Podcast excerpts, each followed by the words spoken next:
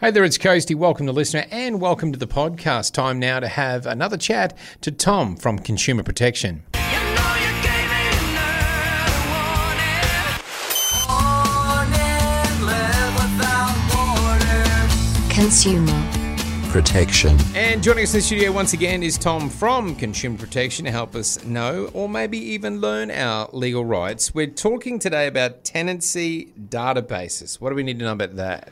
Yeah, there's something that we've had a few questions about, particularly from people who've been a bit worried it's been very tight to get rentals all around Australia, Yeah. but pretty acute as well, especially in Broome.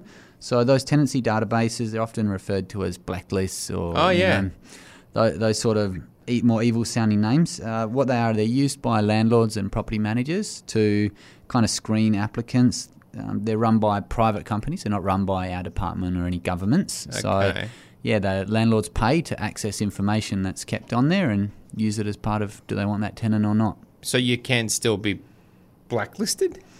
You can still be put on a tenancy database, but there are certain uh, valid reasons under the Tenancy Act Yeah. for which you can be put on there, but there's a whole heap of things that you can't be put on there for. So Okay. unless it meets a specific criteria, then you can't be put on there. And there's certain rules around you Mm. know how they go about putting you on there and that sort of stuff. I suppose the thing that would counter that would also be you've got to put two or three references as well. You know. Uh, that's something that that landlords ask for, but Yeah. you don't necessarily have to provide those. It just they often don't consider your application if you Hmm. if you don't. I, I saw an interesting article actually. A, a tenant asked for a reference on the landlord uh, for a property that he'd applied for. I think it was a comedian over east. Yeah. Um, didn't get the property. Yeah. Um, wasn't a successful applicant. so, Yeah, and, yeah. and no landlord reference was provided either. Yeah, interestingly. okay, yeah, right. Oh, that'd be good if the other shoes on the other foot.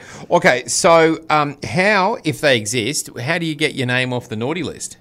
You can do it. You, the important thing is before you even get on there, the landlord or the property manager needs to notify you. So it's got to be spelled out to you at the start of the tenancy and say, look, Yeah. this is a tenancy database we use if you play up, if you do certain things. But those certain things are what's key here. You can only be listed on there if you've breached the tenancy agreement as a tenant and either they've the landlord's gone to magistrate court and got an order terminating it, so like an eviction order Yeah. to, to boot you out, or if after the tenancy's ended you still owe money as a tenant that's more than the bond amount. Okay. So those are the only two reasons for which you can be there. So they can't put you there because oh, Coasty smells. Yeah. that's, that's not on. Okay. If you smelt so bad that they had to get cleaners in Yeah. to remove that smell and Yeah. it cost more than the bond and you refuse to pay, Yeah. then they might be able to put you on. there. I've had those neighbours.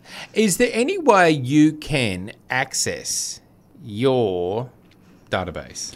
Yeah, you're entitled to know. So even if you're a, an applicant, so if you're applying for a property Hmm. and you put your details in, and a property manager goes, "Oh, sorry, Coasty, you're rejected because of Yeah. we found you on that database." They need to tell you and tell you what the information is, so you can access it and go, "Hey, I didn't know I was on there." Ah. But that shouldn't really come about because in WA, property managers uh, have to notify you before they actually list you on there. They need to give you 14 days to object and tell you what it is. It's got to be a clear reason too. They can't just say, "Oh, Coasty was a bad tenant." Yeah. They need to put in there, Coasty owed uh, more than $500 in rent above what the bond was. Yeah. We went to magistrates court, got an eviction order on the basis of rental arrears. So very clear, complete, complete picture. Yeah. Not not these vague sort of, you know, oh, it was no good. Hmm. That's not a valid listing. It's really the the. I mean, Americans use this in movies and stuff, but it really sounds like we're a bunch of kids, and you're going, "Will that go on my permanent record?" You know?